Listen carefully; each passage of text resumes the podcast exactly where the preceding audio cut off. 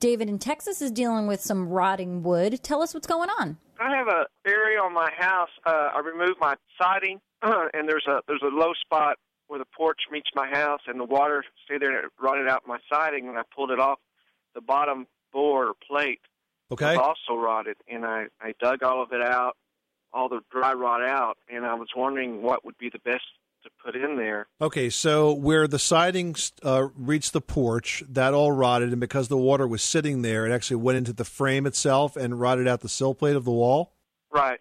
Okay, so where have you have you exposed the wall from the porch side? So is the is the siding torn off there? Right. I pulled off the uh, I pulled off the bottom sheet of siding. So what you have to do here is a little uh, a little wall surgery. You have to cut out that sill, the rotted area of sill, and you have to slip a new sill underneath the studs. Is that possible from that side?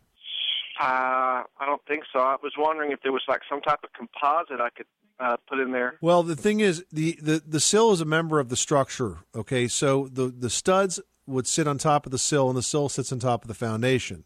So you can't really fill a sill, you know, or or, or like you would uh, say a rotted piece of wood that you fill with wood putty, because it's not going to be structurally sound.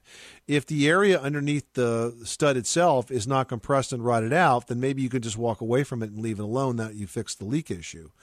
But if it's structurally damaged, the only thing that you can do is, is dig that out. We see damaged sills all the time with termite infestation, for example. Now, e- usually it's easiest to do this uh, from the inside of the house. Is the house on a basement? No, it doesn't have a basement. So it's on a s- crawl space or a slab? It's on a slab. Okay.